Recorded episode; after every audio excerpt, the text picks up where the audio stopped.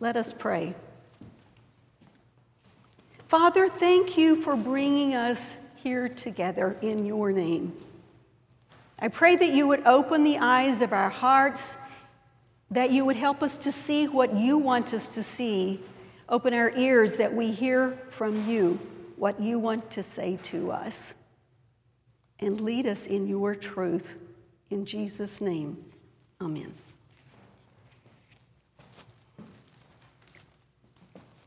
By his own admission, Levi was rude. Well, nowadays that doesn't really mean much, does it?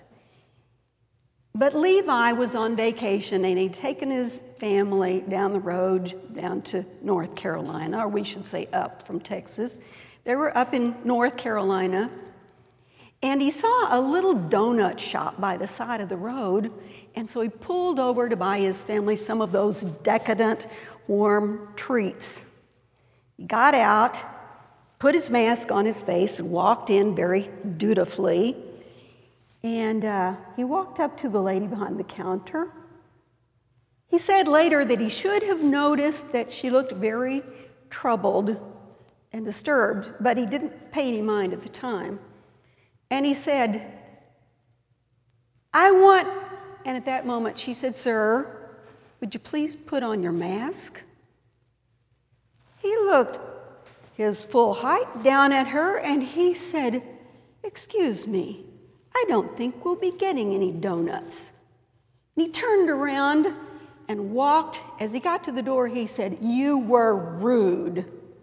And he probably slammed the door behind him, got in his van, and took off, thinking, I really showed her. And as he went down the road, um, replaying what had just occurred and feeling pretty proud of his machismo, this little voice started speaking to him and saying, Yeah, you really showed her, didn't you? Did you show her Jesus? Did you show her kindness and grace and love and compassion? Well, as you know, when God starts talking, you have to listen. And so Levi, as he listened, started slowing his van down, and then he had to make a U turn in the road, and he went back to the donut shop, and he walked up to the lady who was still standing there. And this time he walked a little slower and a little more humbly, and he had his mask on, and he said, in front of all the other customers and in front of the staff, he said, Ma'am, I have to apologize to you. I am so sorry. I was rude to you. And the woman just burst into a smile and they started talking and he gave her his order and she said, It's been really tough for us here. We don't know if we're going to make it from day to day. I don't know about my staff. But I just appreciate your coming back. It meant so much to me. And so he paid for his donuts and walked out the door. He got into his van, didn't say anything for a few minutes. And then he knew he had to explain to his wife and his children what he had done and how he had been rude. That woman did not need his machismo. She needed some of Jesus' love. She needed his Christian witness. She needed his light. So I was thinking about that. I was thinking about Levi's story, and I was thinking about Paul's intense passion that people, especially his people, would come to know Jesus. Well, folks, here we are in a global pandemic with financial stresses, with people disturbed with civil unrest. I could go on and on. You, you know what I'm talking about. Um, and as I started thinking about all this, I thought, is it possible that we as the church could be in the most opportune time of our lifetimes to be light, to be love, to be Jesus Christ at this moment of time? Well, I thought maybe our friend Paul, whose letter we read a little earlier, I thought maybe Paul could give us a little direction about this because we know he was passionate about people knowing his Jesus.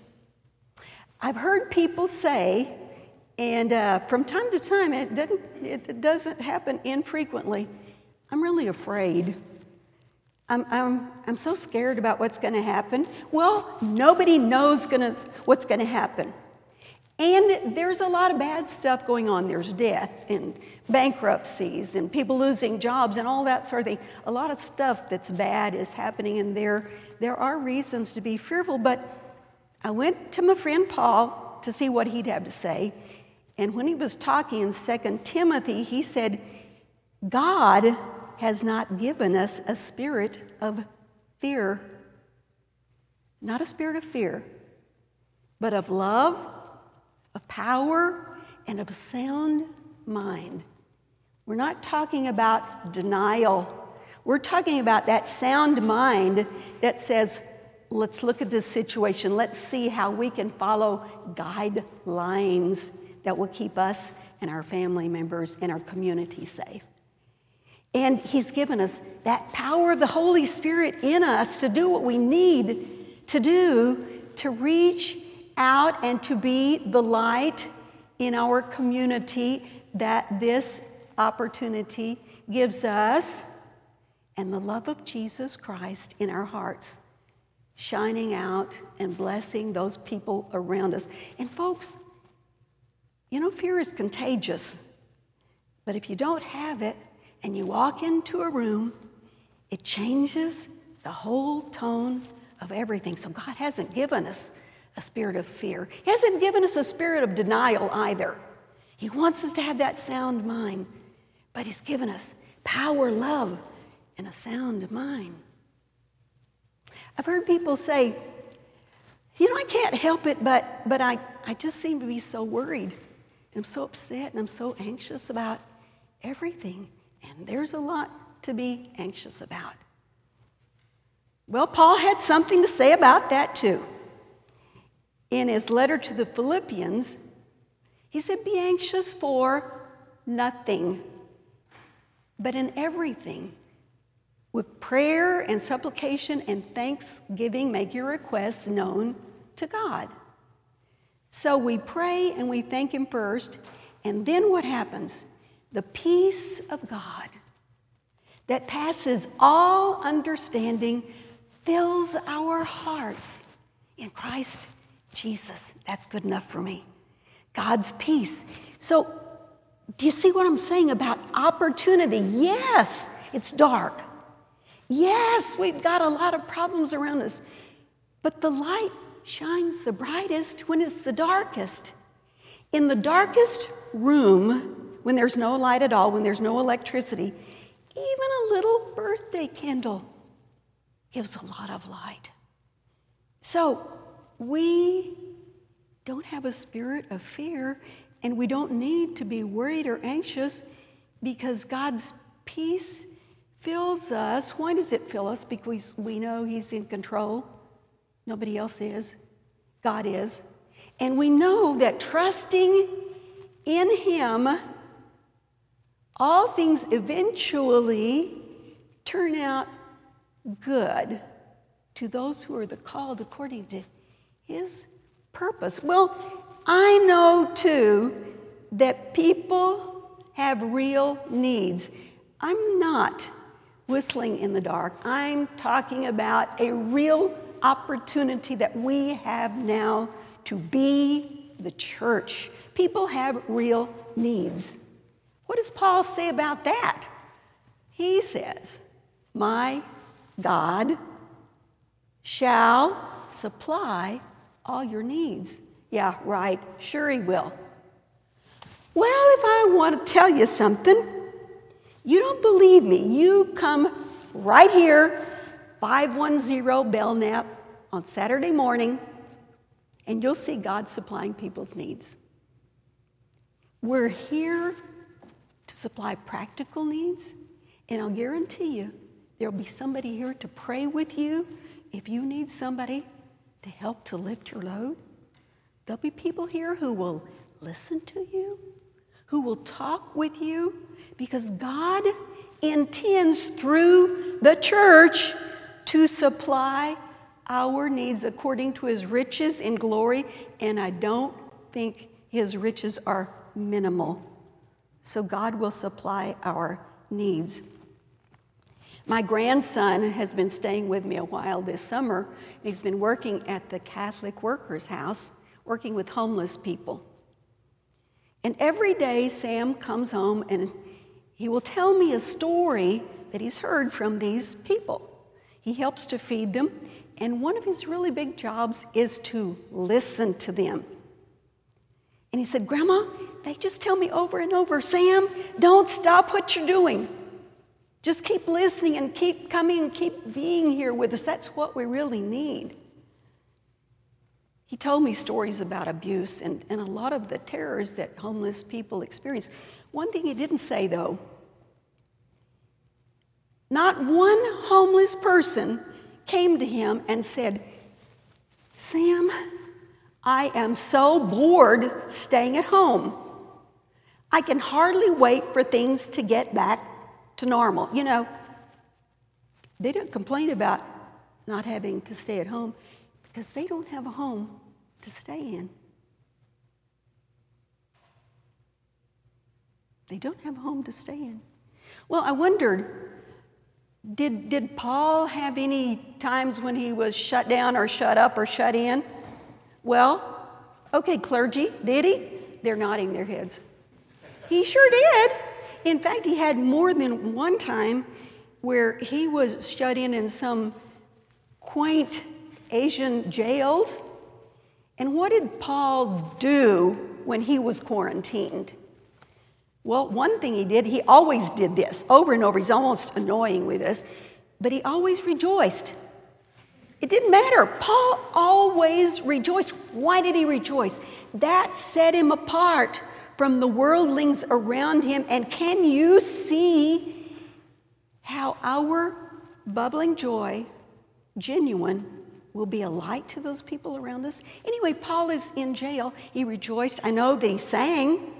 He prayed, um, and we don't find any record where he complained about the pillows or the lousy food in the jail.